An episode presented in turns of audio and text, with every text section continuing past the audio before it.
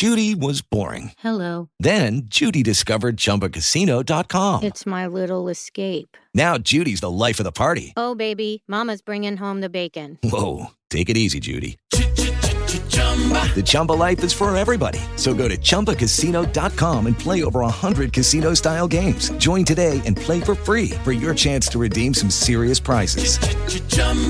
ChumbaCasino.com. No purchase necessary. Void where prohibited by law. 18 plus terms and conditions apply. See website for details.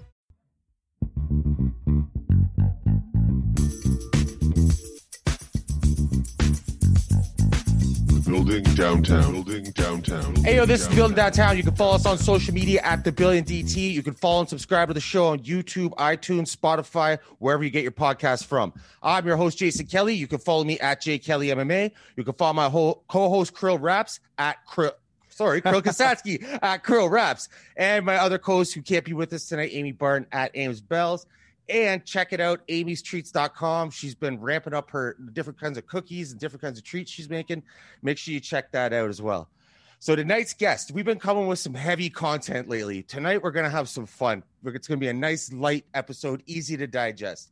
I met this guy literally when he was a kid, 18 years old. He this was about 10, 11 years ago. And at that time, he was hanging out with Chuck Liddell. He was taking Arianny Celeste to prom, knocking people out in 13 seconds. And now you can find him on YouTube on Random Side Quest, kicking the shit out of the video game world. Conner Cordova, how's it going, my man? Hey, it's great to be here, man. I, that was quite the introduction. I greatly appreciate it. you earned it. I'm sure you've had some other great ones over your uh, career and the many different avenues you were in. But uh, before we get into this video game stuff, let's let's take it back. Like I said, you when I first came across you, like you said, you're 18 years old. This is Yeah. when Facebook was just popping off, and uh, you know we were in a some MMA group together, and your profile pictures changed like weekly, and it'd be like you and Anderson Silva, you and Chuck Liddell, you and Georges St. Pierre, you and Trevor Wittman. The list goes on and on. And then when I got to know you, it was like, yo, you really know these guys. It's not like you're a fan waiting in line for this shit. How the hell did you get in like that, especially at that age? Oh man. Well, you know, it's um I'm not sure if you guys have seen the movie Almost Famous. Um but there's like a, a line in that movie that really reminds me of just kind of the circumstance that I found myself in. And it's kind of like I that during that time it was kind of for MMA like the last death rattle of rock and roll kind of deal. um so I've known um Chuck Liddell's coach basically my entire life, John Hackleman Mhm. and um, I, so I've been kind of around that world for a for a decent part of my life. You know, I've, I've known Chuck Liddell or uh, and been around him for and probably since I was 11 years old. So Mhm. um, that was kind of my first in. And for my family, like some people, they watch football in America or they watch baseball. Uh, for me, and as you know, like for my family, it was always MMA. Both of my parents went to UFC one in Colorado. Um, and from there that was just kind of our, our thing. That was that was kind of how we spent our, our free time.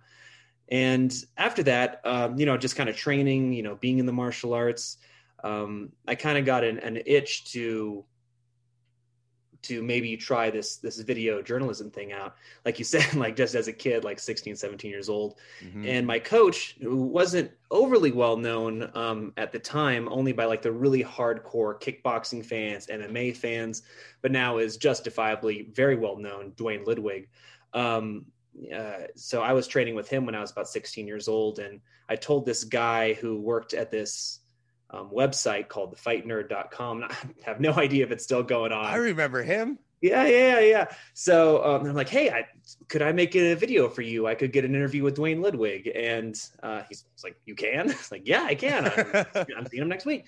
And uh, so the first interview I ever did was with Duane in uh, the parking lot of a KFC uh, when I was like 17, 16, 17 years old.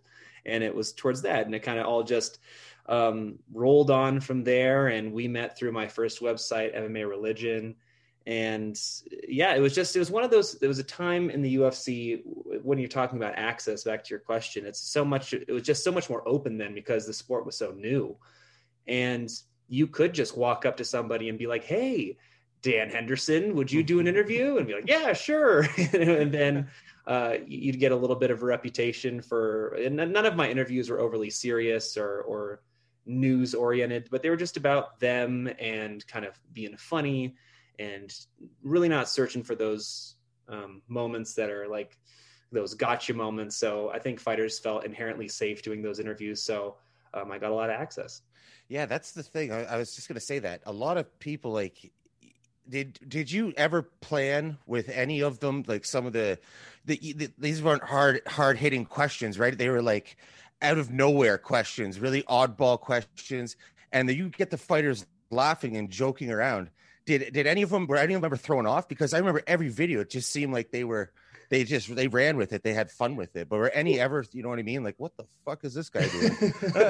Um, I think after a couple questions, they they probably uh, understood kind of the vibe of what was going on. I would say there were a couple that, and it was never because they were like a jerk, but you know, some fighters are inherently kind of just quiet people. They they Mhm. aren't seeking the spotlight. I think a perfect example of that. He's like the sweetest guy in the world, uh, Keith Jardine hmm and he just but very very quiet person and just trying to get him to uh, kind of come out of his shell a little bit but i think we totally we got it towards the end there because i think also being a fighter you end up doing the same interview with different people over and over and over again and that was kind of a running joke um, i'm sure it, with you and, and and me and everybody else too it's like all right how's the fight camp going? Yeah exactly. How's the And, weight uh, cut you know, going? Who's you bringing you- for training? Yeah yeah and it's just and and my goal very early on was to not do that interview and was really to never do that interview. And i think the fighters really appreciated it as it's kind of a breath of fresh air.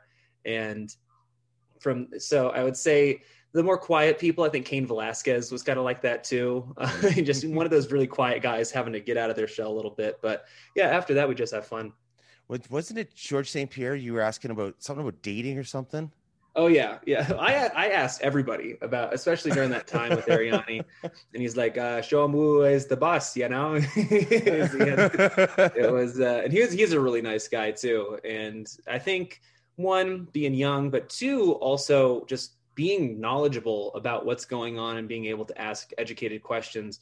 Um, one of and I, I, won't name names or anything like that, but I remember there was one time where we as the press corps got to train with Vanderlei Silva, and I was so stoked. You know, I've been a fan of Vanderlei my entire life, such a monster. And at the end, he says, "All right, um, is there anything here that you guys would want to learn from me?" I'm, and I'm like, before I can even get out of my mouth, I'm like, I really want you to show me how to clinch. I want to, how do you do your knees because they're so vicious.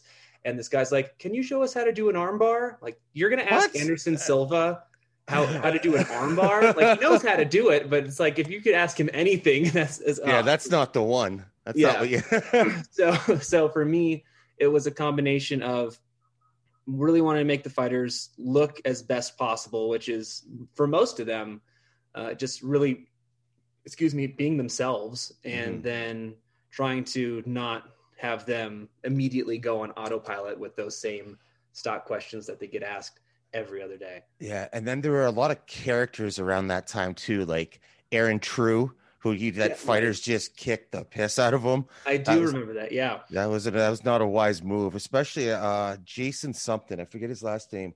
Just smashed him. He it was a boxing match they did. They had headgear on, but like Mhm. he was concussed after that. You could tell he was he wasn't right for a little while after that. I used to talk to Aaron quite a bit actually, but it's uh, funny. Aaron actually uh, hit me up once when I had my Thai fight. It was the exact same. It was the it was the it was around the same time. It's like we should we should broadcast together. And for me, it was the exact opposite reason for doing it. Like I've been a Mhm. martial artist my whole life, and I literally told nobody about that fight that I had until it happened. And Yep. because it, for me, it wasn't about any kind of publicity. It was just like this is something that has been on my my bucket list for a long time. I want to go in there and do this and um, but yeah, it's it's funny. It's it's funny too because I mean, if you're you got to give the guy credit. He was onto something. Look at how big these YouTube fights are, as ridiculous as they are.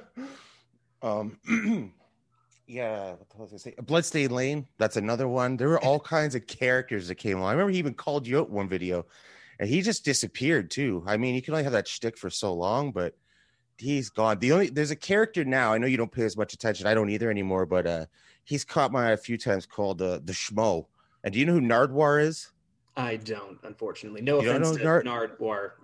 oh like Nardwuar interviews uh musicians he's been around since like the early 90s and he's Oh, uh cool. Yeah, every he brings up things with musicians. They're like, there. It's never public information. They're always every interview he does. They're he always like, finds almost like a secret, right? It's like Yeah, yeah. Something, something from your past to really shock you. To to to, to it, it is a shock jock in It a is- way, right? Yeah, it's crazy. it's really neat what Nardwuar does. But uh yeah, this guy, the Schmo, he's kind of like that. But this guy, the Schmo, also has his own uh, podcast where he doesn't, he's not the character.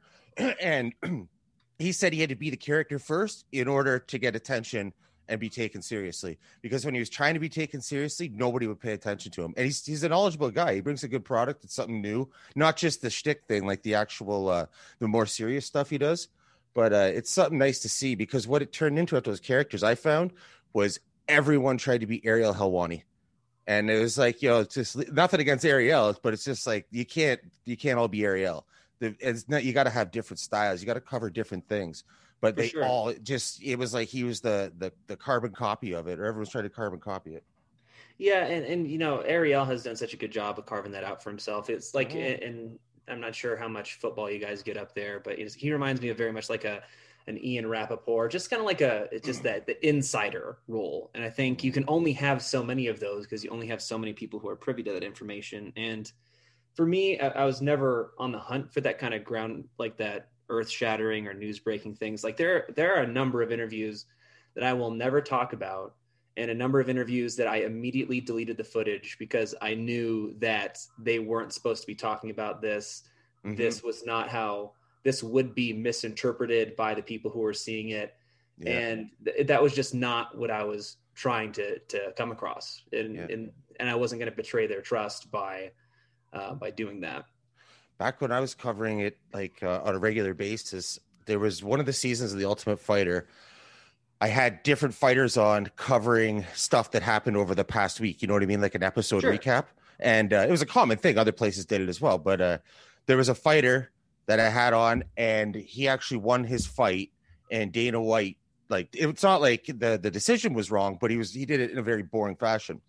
So I have him on like a couple nights later, and this is back when I did live shows there was something wrong with the the the studio online studio thing in blog talk radio. So we did a pre-recording.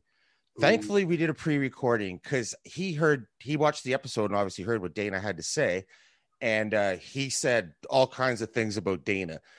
And uh, i called him i texted him i was like can i call you? And you know we set up a time. And i called him I was like i really don't think you want this out there because if this is out there you can kiss any chances in the ufc you have goodbye.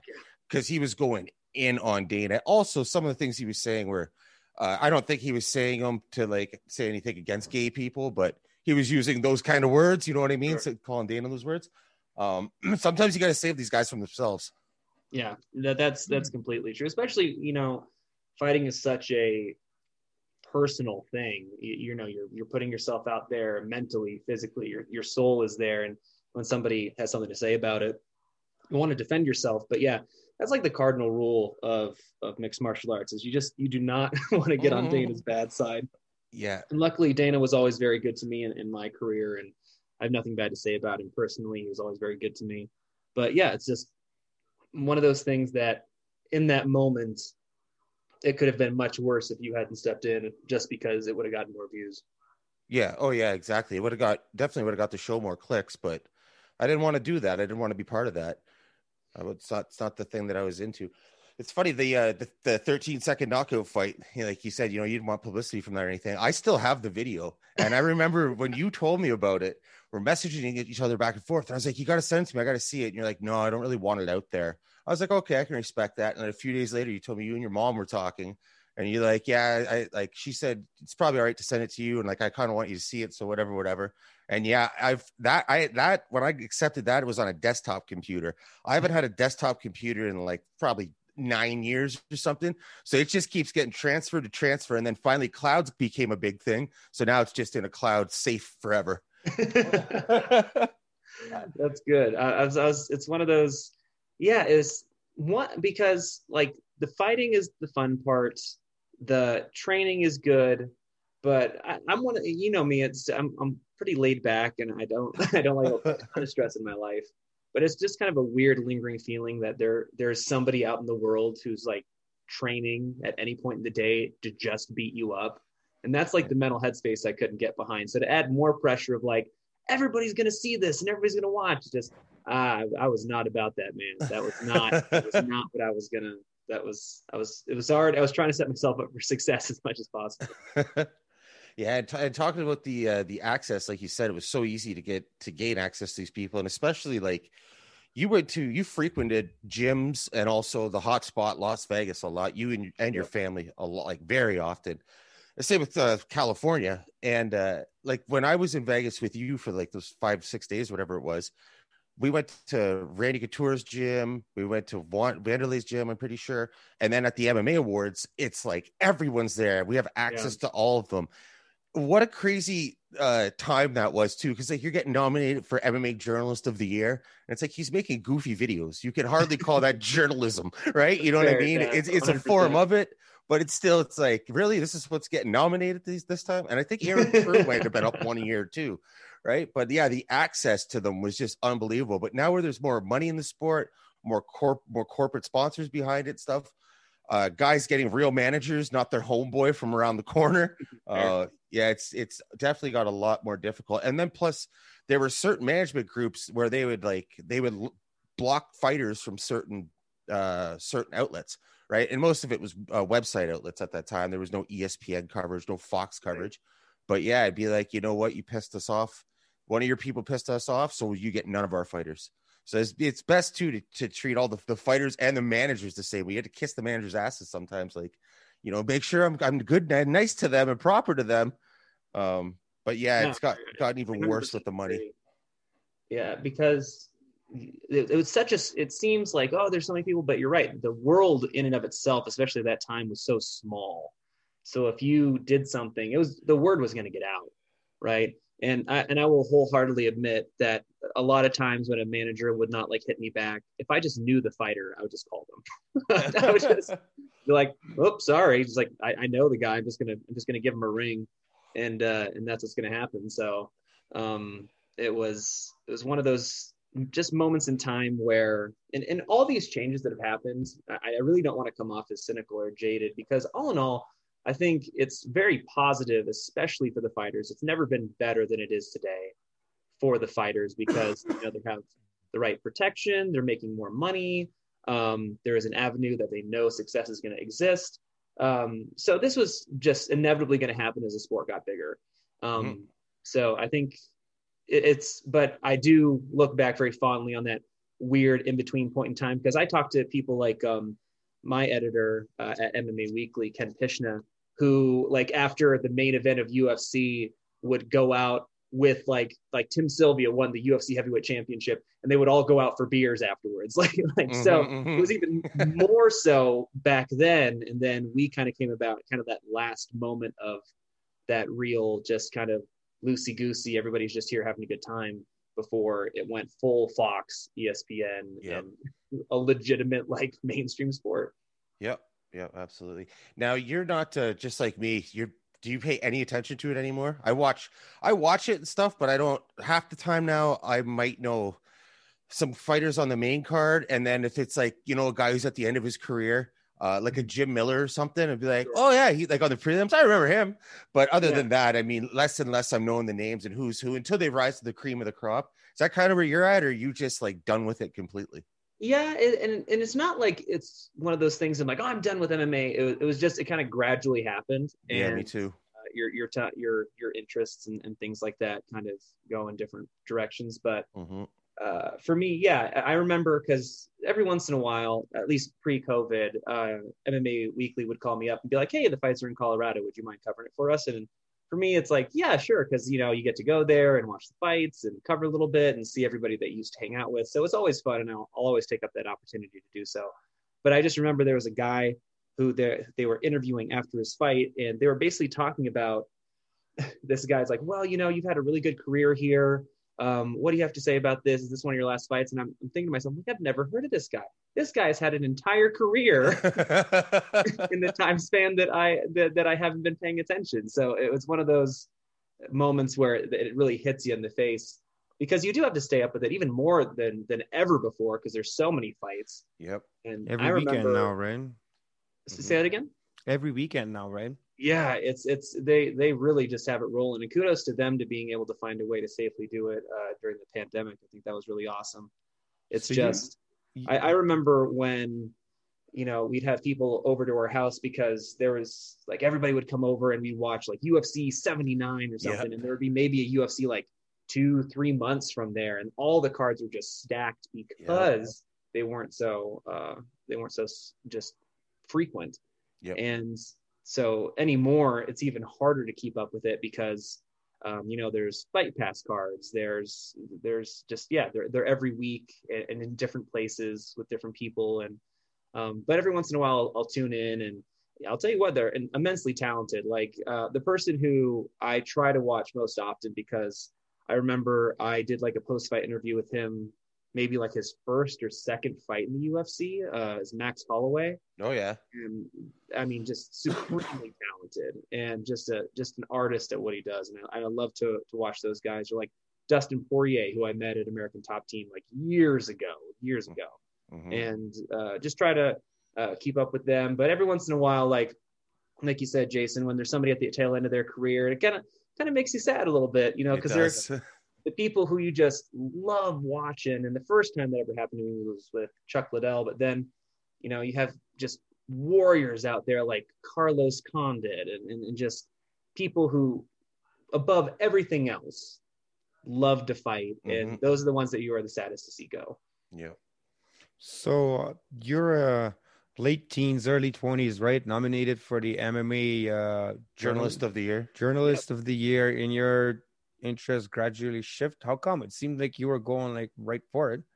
That's a good Yeah, question. it's- No, that's a really good And question. what and what what what did it shift to? What could have been more and more interesting in cracking jokes with MMA With Chuck fighters? Liddell.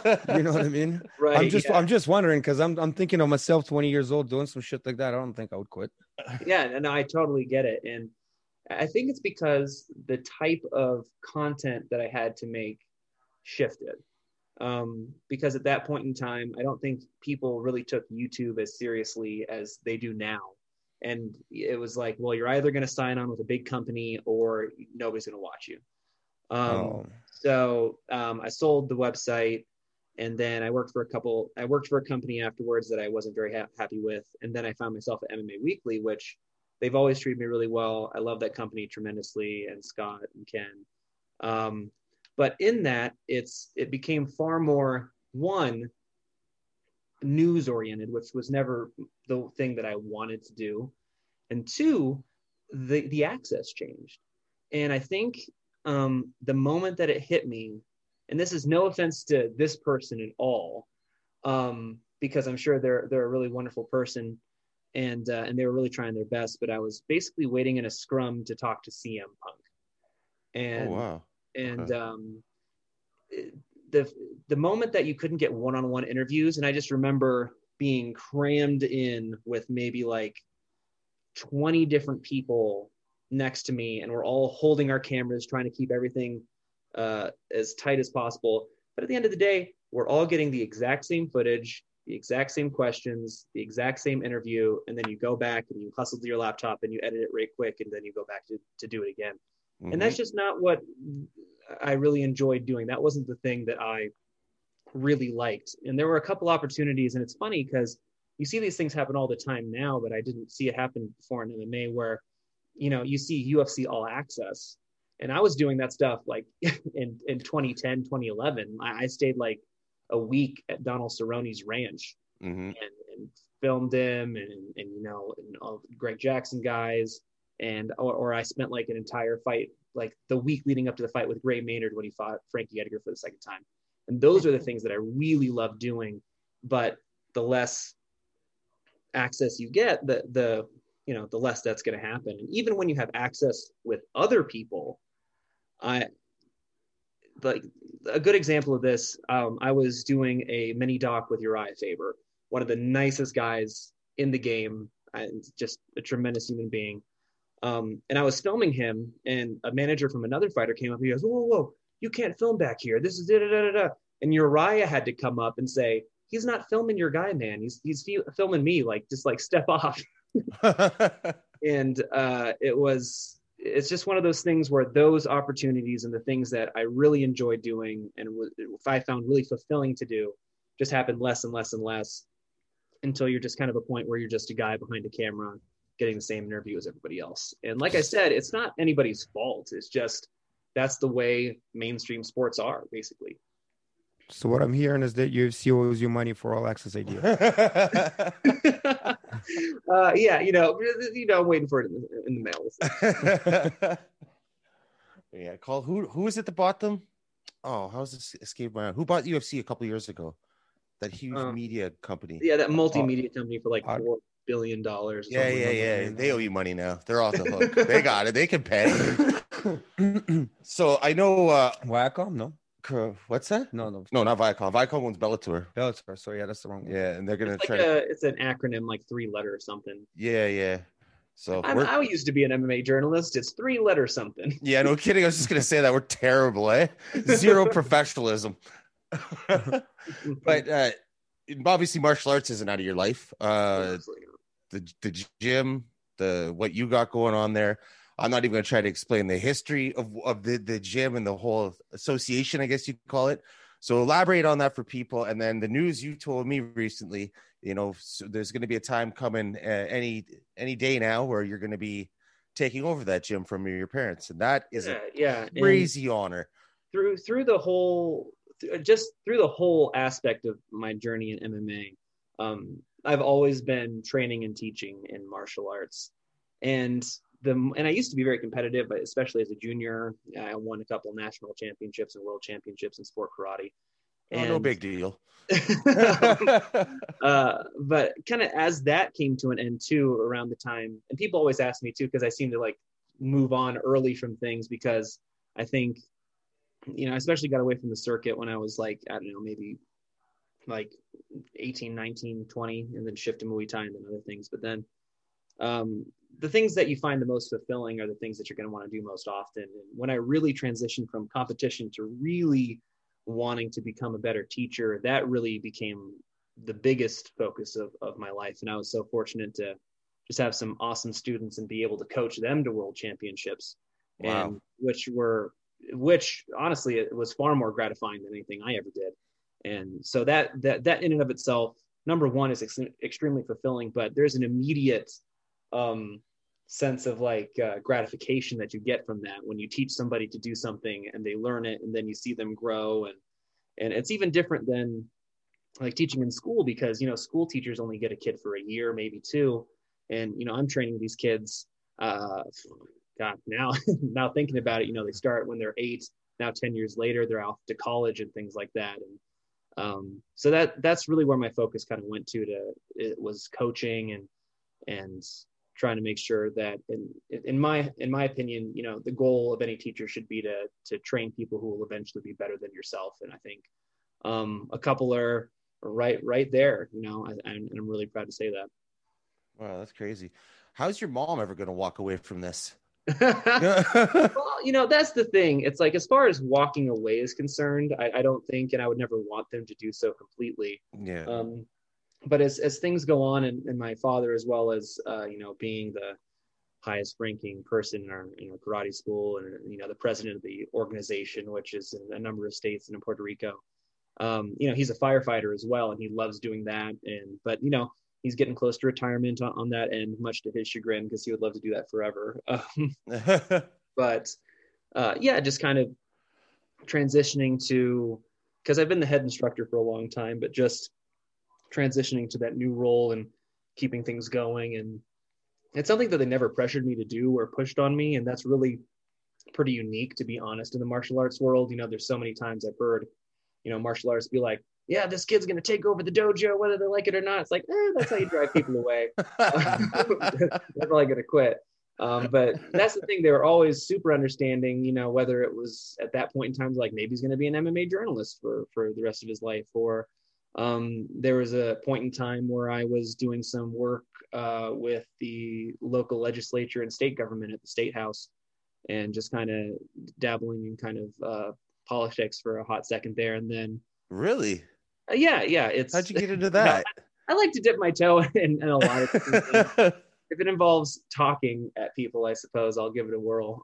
um, but yeah, I think as far as what what happens now is just kind of continuing that legacy with the with the martial arts school and and because it's so gratifying to be able to see these kids grow up and become uh, you know young adults that you're really proud of knowing and teaching and getting to know on a different level and it's it's it's pretty awesome so being being in politics for a little bit there the little stint you had you're out of it now when you look at the state of what the politics is like in your country over the past four or five years. And I'm not talking strictly Trump. The whole thing is a, is a goddamn disaster. Uh, what, what do you? I I don't want to get into a whole bunch of politics, but like, what do you think looking at that as someone who has dabbled in it? Well, there's a quote by a person who politically I probably couldn't be farther away from, but I think this point is really true. Um, you know, you could be a lot of things in politics, but the worst thing you can be is boring. Mm-hmm. And I mm-hmm. think that is what we're seeing the most of today, right? I would love for politics to be boring. I would love to have to not know anything about politics. I would love things to just be able to trust what's happening and just be like, oh, yeah, they probably know what they're doing.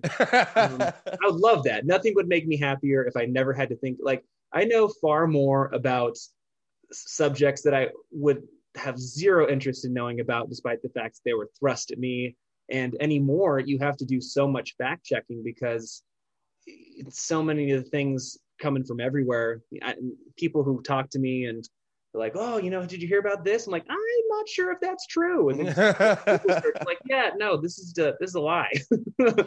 Um, fundamentally inaccurate. So um, you know the disinformation is is disconcerting. And um, i think looking back you know you can you can trace back to any point in history, at least, you know, in American history or where people are trying to, politics has never been a clean business. So um, I'm, I'm not surprised. I think the last four years could could be summed up as shocked but not surprised. That's that would be my if I could put it into a frame, that's really how it was. Yeah, man, it's a it's a dumpster dumpster fire watching from up here. I can tell you that much.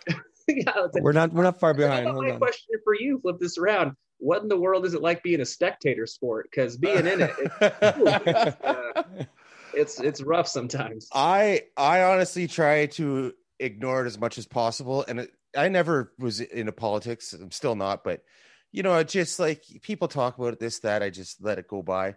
But after Trump got elected, and I saw Canadians living in Canada the only citizenship they have is Canadian citizenship, and they're posted hashtag not my president.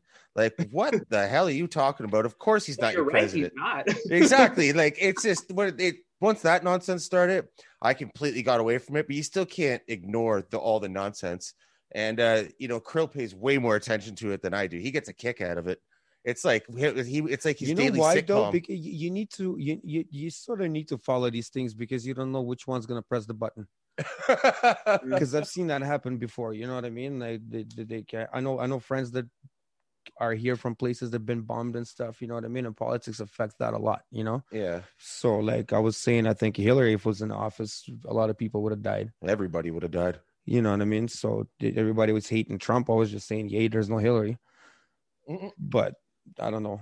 You know what I mean? I just follow them because I, I, I expect something bad to happen especially especially us being like no offense but they do you know what i mean? They, they do build a lot of the economy on the war right? A, a, lot of, a lot of the money comes from war. So if there's no war if there if there's no war if there's no milking somebody they're diving.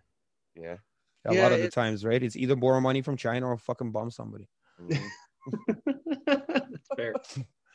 It's like sorry, but that's what it is though right? Hmm. holy shit. So you're uh your new avenue you got going on now, uh, random side quests. Yeah. As you know, I'm not into. I'm not. I mean, I we could play some Mario Kart, something like that. But uh, I'm always down for some Mario Kart. Man. Yeah, you so yeah, you're like Krill and I looked at it and I'm like, I don't even know what this is. Like That's it's fair. right. Uh so what explain it. like I said to Krill, I'm gonna say to Conner, explain it to me like I'm five. what? All right. Well, you know, it's and these kind of channels exist periodically. They didn't exist for this particular game, but the best way I could like describe it is like um let's see, like if we were talking about Harry Potter, right? You could read the books of Harry Potter, but there is a world that also exists fictionally beyond just the story of this one character, right? Or Game of Thrones, right? Did you guys watch Game of Thrones? I didn't. Sure, Mm. girl did. No. I am terrible, Conner. I'm, I'm horrible. I have no imagination. right. So, and I'm a big nerd, so this isn't surprising. Um, uh, but basically, like if you were to watch Game of Thrones, there's like the stories of these characters and whatnot and the main plot.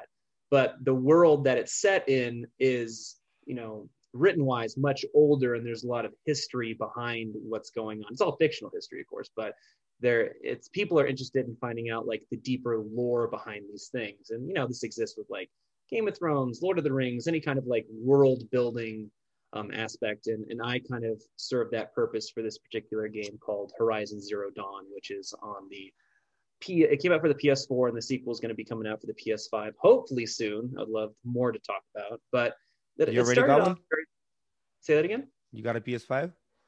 I did. I got my hands on one. oh. There's people ready to scrap for one here. Yeah. I know. I know. I know. Got Conner. Conner's got hands though. He's good. um but yeah so that that's really what the the channel is about is kind of expanding on the of the world that this that this particular game takes place in that and this game became very popular uh during you know when it came out and it's still very popular and people are really excited for the sequel but for me it started off very much like well i know i'm not in, overly in media right now but you know i want to keep my video editing skills sharp. I want to make sure that i'm you know proficient with final cut as, as long as i possibly can. And um, and i really like this video game and i was basically searching for a channel that didn't exist that i ended up making. That's kind of how this came about because there are other games that are covered in this way that i really enjoy their content um, but I was looking for that for this particular, excuse me, this particular game. And like I said, it really wasn't around. So I'm like, well, you know, I'll make some videos. I'll do So this. what about what about now? You have competitors now? Um, that's the thing. That's also the thing that I really like about YouTube more than anything else is the fact that the platform in and of itself really isn't that competitive.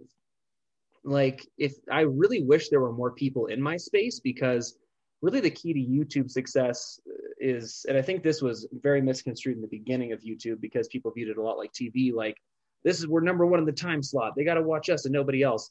Well, that's not true with YouTube. Generally, if somebody likes a topic on YouTube, they're going to look for more of that topic. Yeah. And you're going to, so it's really built around collaborating with other creators and, and talking through things. So, as far as competitors are concerned, I wouldn't consider myself to have any. I really don't even have a lot of people in the exact same space that I am, but I have been able to collaborate with a couple of creators that I really like. And um, so, in that sense, too, it's a little different than journalism because you're not trying to, you know, get the story or, or get this interview up before anybody else gets it.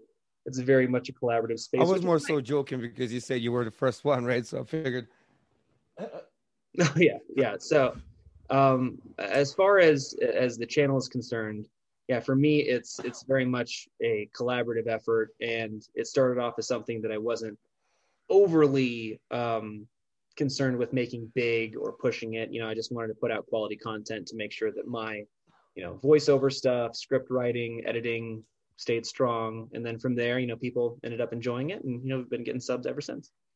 Nice. getting like 40, 50,000 hits, right? Yeah. So Yeah, yeah, we're uh, you know some of the the the, the channel just passed um, the two million view mark a couple days ago, which is pretty cool. Good job. Nice. Congratulations. Yeah, thank you very much. Yeah, and um, and especially like I said, for something that I never really expected to go um, anywhere, I'm just always thrilled at the amount of people who decide to watch and decide to tune in. And And this And- is all of one game, right? Uh, yeah, I, I've done a couple. So, uh, so sorry, we- we're just not familiar. So this is this no, is no, the. no, you're all good. It's it's it's funny too. is- YouTube, it's I mean, like I mean, I guess, that niche. but I'm no, I'm just talking about the actual game. So the, the game is just like a non non-stop thing. There's no there's no beat in it. It keeps growing, right? It's a big Uh, world kinda. world building game, like you said, a- right? End part to it for sure, but you know, basically, if you were to play the game, you could play through the main story of the game because it's an open world game. A lot like uh, Skyrim would be a good way to to think about it, except it's a different setting. But you could play through the whole game and probably not know the entire story. Um, there are like uh, little um, snippets and collectibles that reveal different parts about the world and, and the tribes that exist and things like that. And that's kind of my job to consolidate those things and kind of make them in a much more um, accessible way to somebody who might not go through and take hours on end to find out this information or pay attention to these things. But so, how uh, many hours do you burn? That's what I was just thinking. How many hours have you put into playing the game? Oh man, how many hours have I put into playing Horizon? Um, playing the game, I've played through the game. I want to say two or three times, um, and just collecting um, game capture footage and things like that. For I, I didn't want to think about it, man. Hundreds of hours. oh man yeah, but, unless you go that deep into detail. Yeah, and yeah. but the, the nice thing is when you make a game that is so detailed and is so story driven and has this really badass female heroine and you know it's, it's the, the whole thing is just one it's a beautiful game um two uh it's funny because it's it's it's a post-apocalyptic game but not in the way that you would normally think like you know post-apocalypse the world is like a charred wasteland like Fury road or something like that which by the way phenomenal movie not slamming mad max fury road. It's amazing. But um it's it's very lush and green and verdant and um but it's funny so this too. is after after the life comes back a little bit. Yeah yeah for sure. And but it's funny because i just kind of lucked out this kind of happened too. A lot of the game takes place uh close to where i live what do you mean? So yeah, so if you were to even if you weren't to know anything about it, if you wanted to go to the channel, there's a series that I called did called Metal World where I took the in-game footage of like the ruins of these places that actually exist. Yeah. For narration, I went to those places and filmed them with a GoPro, and I even bought a drone and stuff. So we got some pretty cool footage and kind of put those back. Wow. The, uh, yeah, so that was just kind of a lucky break. It just totally lucked into that. I'm like, I know where that place is. That's like 15 minutes from my house real quick, speaking of places by our house, Krill, earlier, I remember years ago you said to me, people come to visit you, and so often they're like, Can you show me Columbine? And you're like, It's just a school. Oh, yes. Krill, or just now, he was like, when you were talking about things by your house, he was like, Yo, Columbine, Columbine. Um, well, you said beside the things that were yeah, beside yeah. me, right? So, yeah, yeah. Like... And uh, Krill brought up a good point. Is that place still open? Absolutely. It's just a high school. It's that's crazy. That, that's the I mean, thing. It's like a lot of know, bad juju in there yeah, it's unfortunately there's a lot of bad juju everywhere these days. But yeah, yeah it's it's yeah. Uh, I went to a high school in the same county as Columbine, and uh, you know, luckily nothing like that's happened in uh, you know in, in decades. I think yeah. that happened in 1998, if I remember correctly. I, I remember late 90s for sure. Yeah, yeah. I remember my mom because I was in elementary school at the time. Like she picked me up early from school and she didn't tell me what was going on Mm-hmm. And I just didn't go to school for a day or two because everybody was so freaked out. There's just helicopters everywhere. But crazy. Um, but yeah, it's you know, I have students who have gone and and who go to that high school. It is very much just your average high school. School. Yeah, I mean those kids now to them that's ancient history. Right? If mm-hmm. you're in like grade 9 or 10 or something, it's like you weren't even alive when it happened. Yeah, so. every year, you know, they have extra security around the school during like the anniversary and things like that, just to make sure nothing wow. goes down. Imagine the lunatics that would actually think of something like that. Jesus fuck. Yeah, that's yeah, crazy. Sad. tragic. But uh, but back to the back to the game. Uh, so if will you get to uh, an end of what you're trying to explain here? Will you run out of material there when if there comes to a point where you have to move on to something else? Oh, he's waiting for the second one to drop. Will you? Yeah, yeah. I'm, I'm waiting for the sequel to drop. luckily, it's been announced for later this year. But yeah, for real, it's uh, and luckily, kind of finding different ways to make the same, like to cover the same content's been uh, a kind of a a um, a challenge, but also kind of a growing experience for me. So going out there and finding like that series that I was explaining to you, um, just kind of del- delving into some like uh, some additional information of you know trailer breakdowns and things like that that I don't normally do, and kind of dabbling in other games as well. Um, like I'm a really big fan of God of War, and that combines. That's a nice one. I've, that's yeah. actually one of the last games I've played. Mm. Yeah, Ooh, the new one that came out was just stellar. It's it, it, takes place like with Norse mythology instead of Greece Greek mythology, so was a pretty cool spin on it. So we did a couple videos there, and um, but we're mostly focused on the one game. But um, I am looking forward to kind of anytime a game comes out that number one, and this is something that I learned way back when we were doing. Um, MMA religion. You know, when when you're a content creator, you have to enjoy the content you're creating. Otherwise, you will burn out Yep. so fast. yep. Absolutely. So less about like, ooh, what game is popular? It's like, what game is really do I really enjoy and that I could just talk about nonstop and and not shut up about. You know, luckily my wife is a really big nerd too, so we kind of we enjoy it together. Otherwise, it'd be, I, I think I'd drive whoever I was with insane. So, but yeah, just kind of finding different ways to address uh, similar material and, and hitting it from different angles has been uh, a unique challenge, but also kind of an opportunity to think outside the box. So um, definitely have uh, kind of dabbled in other games and we'll continue to do so. But, you know, I think as far as like this franchise is concerned, you know, luckily I've, I've kind of carved my, my way into it and people seem to enjoy it. Yeah, being into uh creating video content, doing your own editing for friggin' 10 plus years, right? That's that I know of. Uh, Mhm. Have you uh, spent quite a bit, amassed quite a bit of equipment and editing software over the years? Um, luckily, uh, I bought Final Cut Pro um, a number of years ago, and as it's gotten updates, I've just continued to to do that. Um, I, Mhm. I got. I'm currently talking to you on a desktop um, because I needed something that is just a little bit better as far as the the horsepower to help uh, process all of the uh, the large kind of files that the game brings over and then compress them. Just makes everything easier. So, um, yeah, you know, Oh, I I can my imagine. iMac A music here. video um, is rendering four to six hours, right? yeah, Imagine a video game. yeah, yeah. So yeah. The, um yeah so I, I you know i got my imac i'm talking to you on a blue yeti right now for audio stuff and um yeah just you, you accrue things like you said over the years just trying to mhm. you know game capture cards and things like that i don't use the the camera camera as much as often but periodically i'll do like a a face-to-face q&a you know we'll put something out there so that way the community can you know ask questions directly and things like that but on the whole i try to keep things pretty lean and mean just to Yeah. make sure that um wherever i need to go because you know it, this started off when um my girlfriend now wife you know at the time we first moved in together just a little desk little computer and and uh, just trying to and then we moved and then we moved again and just trying to make sure that things can be easily adaptable so that way i'm never Mm. like well it can't do this anymore and you said you mentioned too you bought a drone. Uh, how much practice have you had with those? I'm asking because uh, Krill Raps. So I mean, you might have been able to tell by his Twitter name, Krill Raps. Um, fair and um, we've been uh, shooting a lot of videos over the past uh, two years, two and a half years, something like that, and especially lately. And lately, what we've brought in the past few videos is uh, like we we hire a videographer and someone to control a drone. They they have their own equipment, and everything, and uh, like the one guy that we brought out, he said that he's had practice with it, but never filmed anything like a music video. So that was reassuring. At the film shoot, he lets us know this. But uh how much practice have you had with it? And have you uh have you made it smash into anything?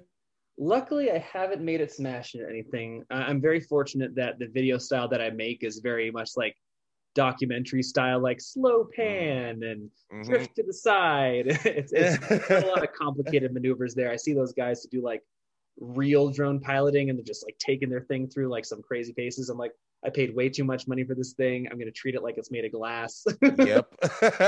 um We just actually had one knocked down by a bicycle. oh, the guy on a bicycle. Yeah, I was just gonna say that. Literally Bicycle? rode into, rode into it. I think they're designed to take a hit because you go up so high, they got to be designed to take a bird or something. last Saturday we were filming uh the first verse of this the new video is going to be coming out and uh so the videographer Krill and I were sitting in a in a G wagon for one of the shots and he we were talking to each other about how we want to have this thing shot. And the drone was just hovering behind the videographer. We're pulling up like parking like parallel parking and it's being shot from the sidewalk like angle looking down. So the drone's just hovering behind the videographer while he's ta- chatting with us and this guy on a bike comes by didn't even notice it. Boom right in the face. The even better part is the thing was recording i hope you got that guy's signature to put that in the video no he actually he yelled what the fuck and he yelled yelled something else and biked away Oh, be like, no, no, no, we need to sign a waiver. We got to put this in the video. We're never going to get the shot again. oh it was funny man it was really funny mm-hmm.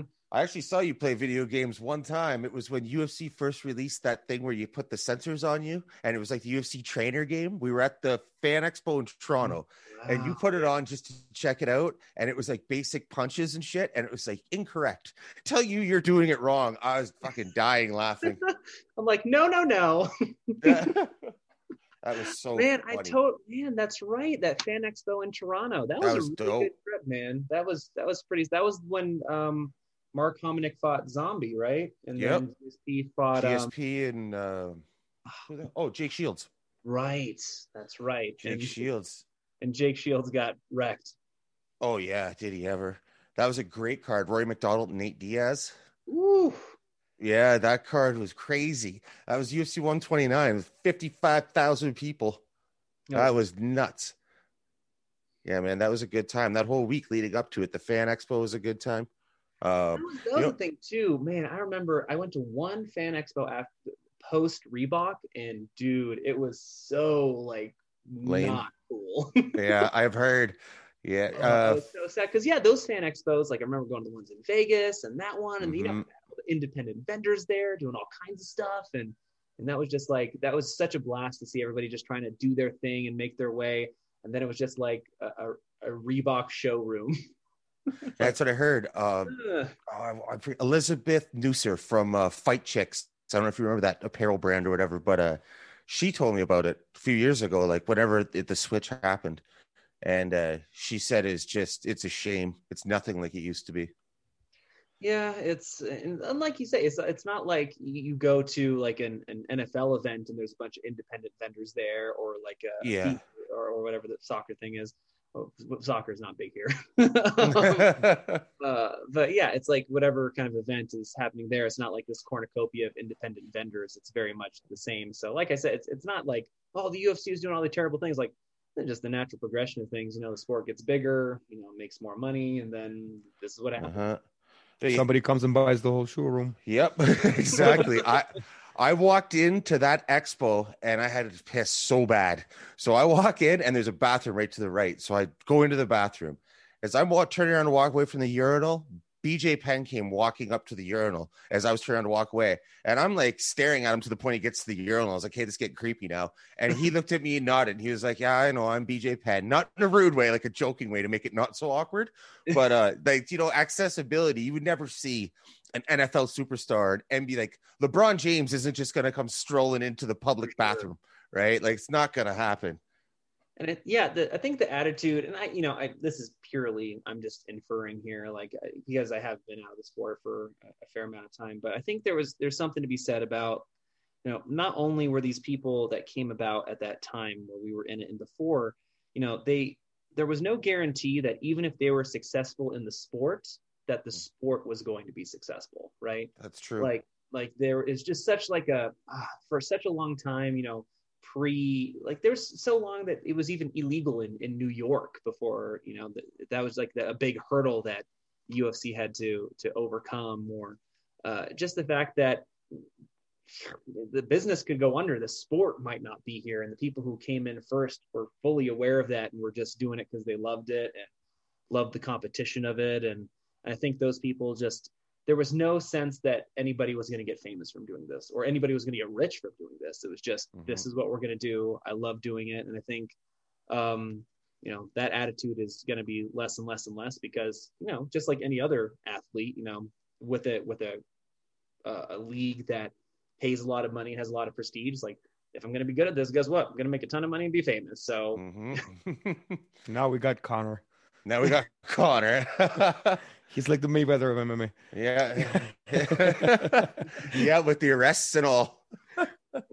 um, yeah, you know what else is funny about that week in Toronto? Uh, you got we were going somewhere from the expo. I think we were going to eat or something, and uh, I got you to ride with uh, Rob and Anna because like the me and Camilla who was dating at the time and my buddy Jarrett, Right. the car just reeked of weed. And I was like, I don't know what's going to happen with this 18 year old kid if he gets in that car. I was like, you got to go with them. Now, being where you're from, Denver, Colorado, I, it's like the they're just like, yeah, bring it all on. And I was also shocked to find out like six months ago, I posted something on Facebook. What's better after a long day of work? And it was a bud and a beer beside each other. And your mom was like, oh, definitely the weed or whatever. I was like, what? Carol Cordova smokes weed. So, uh, being where you live, did were did you get into the whole uh, the the uh, explosion of marijuana and that that The state? devil lettuce. the devil's lettuce? the electric lettuce. um, it's uh, yeah, one of the it's it's so commonplace here. yeah, Like even people who, you know, smoke. It's not like everybody who smokes is a stoner kind Mhm. of deal. It's just very much like, yeah, I'm just gonna go over there. It's like there's a dispensary next to the Walmart, or you know, there's this or that, and and um, it, it was really good. I will say this 100%. Like when it got legalized here, Mhm. like any storefront that was closed seemed to instantly become a dispensary. Like they, they just like were everywhere, and it's it's so. I'm I'm I'm one of those people too who are like, you know, if if you want to do this, go ahead. This is a Mhm. quote unquote victimless crime. Like I don't know why this isn't the case everywhere. Just live your life, man. Don't don't drive, and you're fine. but yeah. so yeah i think if, if you're here in colorado it's funny too because you know people like when they come out to visit or when they did you know free weirdness you know like uh can we can we go to a dispensary it's like why are you whispering no shit. Like not it's not Yeah. that big of a deal you go in it's like a walgreens okay just like calm down yeah, it uh, it became legal here in 2019, right right across the country. Um, but the the dispensaries are controlled by the government, and they're, it's terrible. The weed's terrible. The price it's massively overpriced.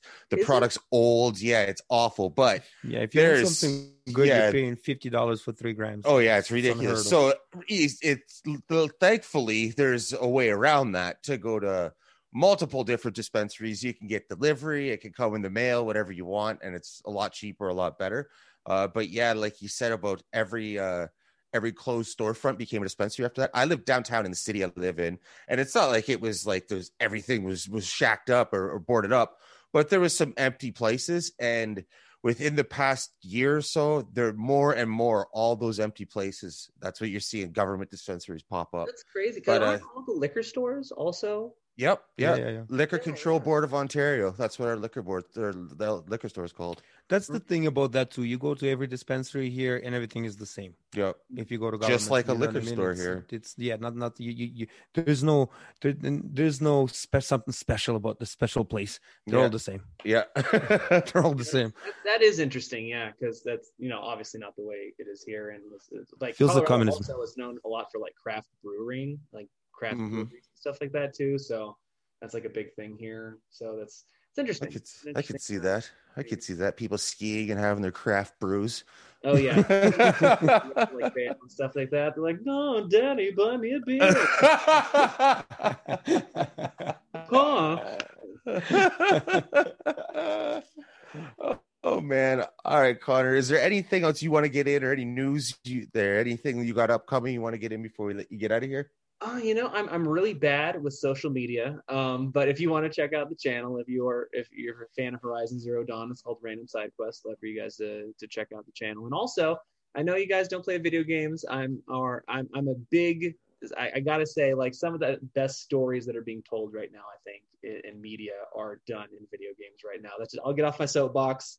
It's I think it's it's this is like a, a golden age for for quality gaming for people who who want to uh, get into the hobby and it's yeah so yeah just check it out random side quests it's we have we have fun it's a good time this has been a good time as well. All right, Conner, we'll let you get out of here. We really appreciate you giving us the time. Thanks for and- coming through, him. Yeah, like he said, Really, random. it's Su- great talking to you guys What's that? Sorry.